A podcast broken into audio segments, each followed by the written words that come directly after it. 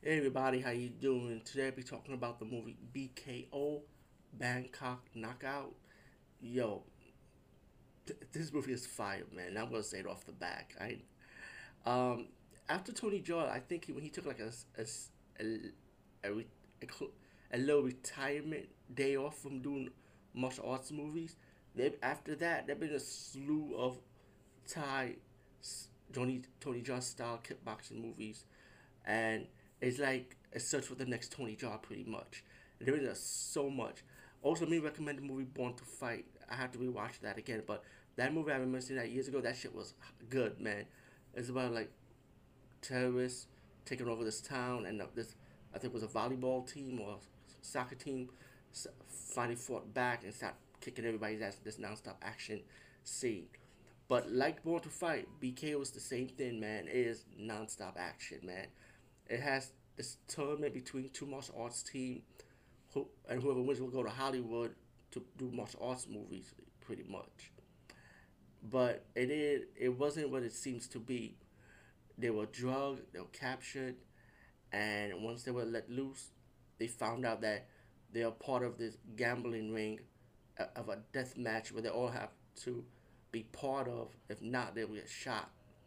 So these this stunt team been set up pretty much, and they kidnap one of their friends. So she's like the prize. So if you want her back, you got to play this game.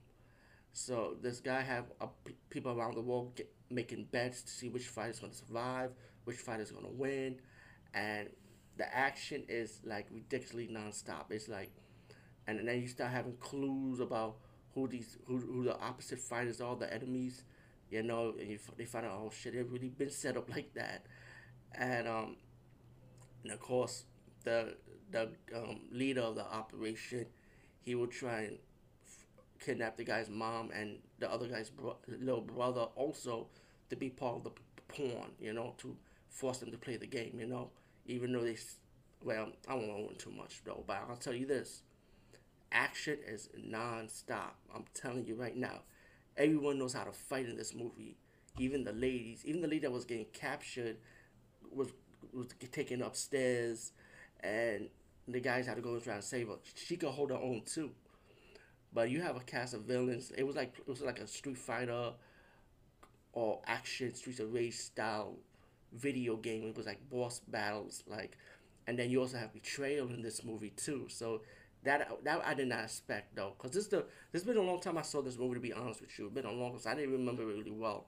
But yeah, there's also betrayal in this movie and um, BKO Bangkok Knockout. Highly recommended, man. It's just the story is uh yeah you've seen it done before, but the action you know that you know that Thai the Thai action, that Tony Jaa action style you you're gonna love it, you're gonna love it, and especially the main villain, the last villain, the last fighter, the old man, yo, he fights dope though. I need to find out more about him, like what other movies in, because I like what he says. Say, man, I could have took them all out. Yeah, he could have if he wanted, if he wanted to, but he had that one little weakness, you know. But BKO Bangkok Knockout, definitely, definitely check it out. Peace out.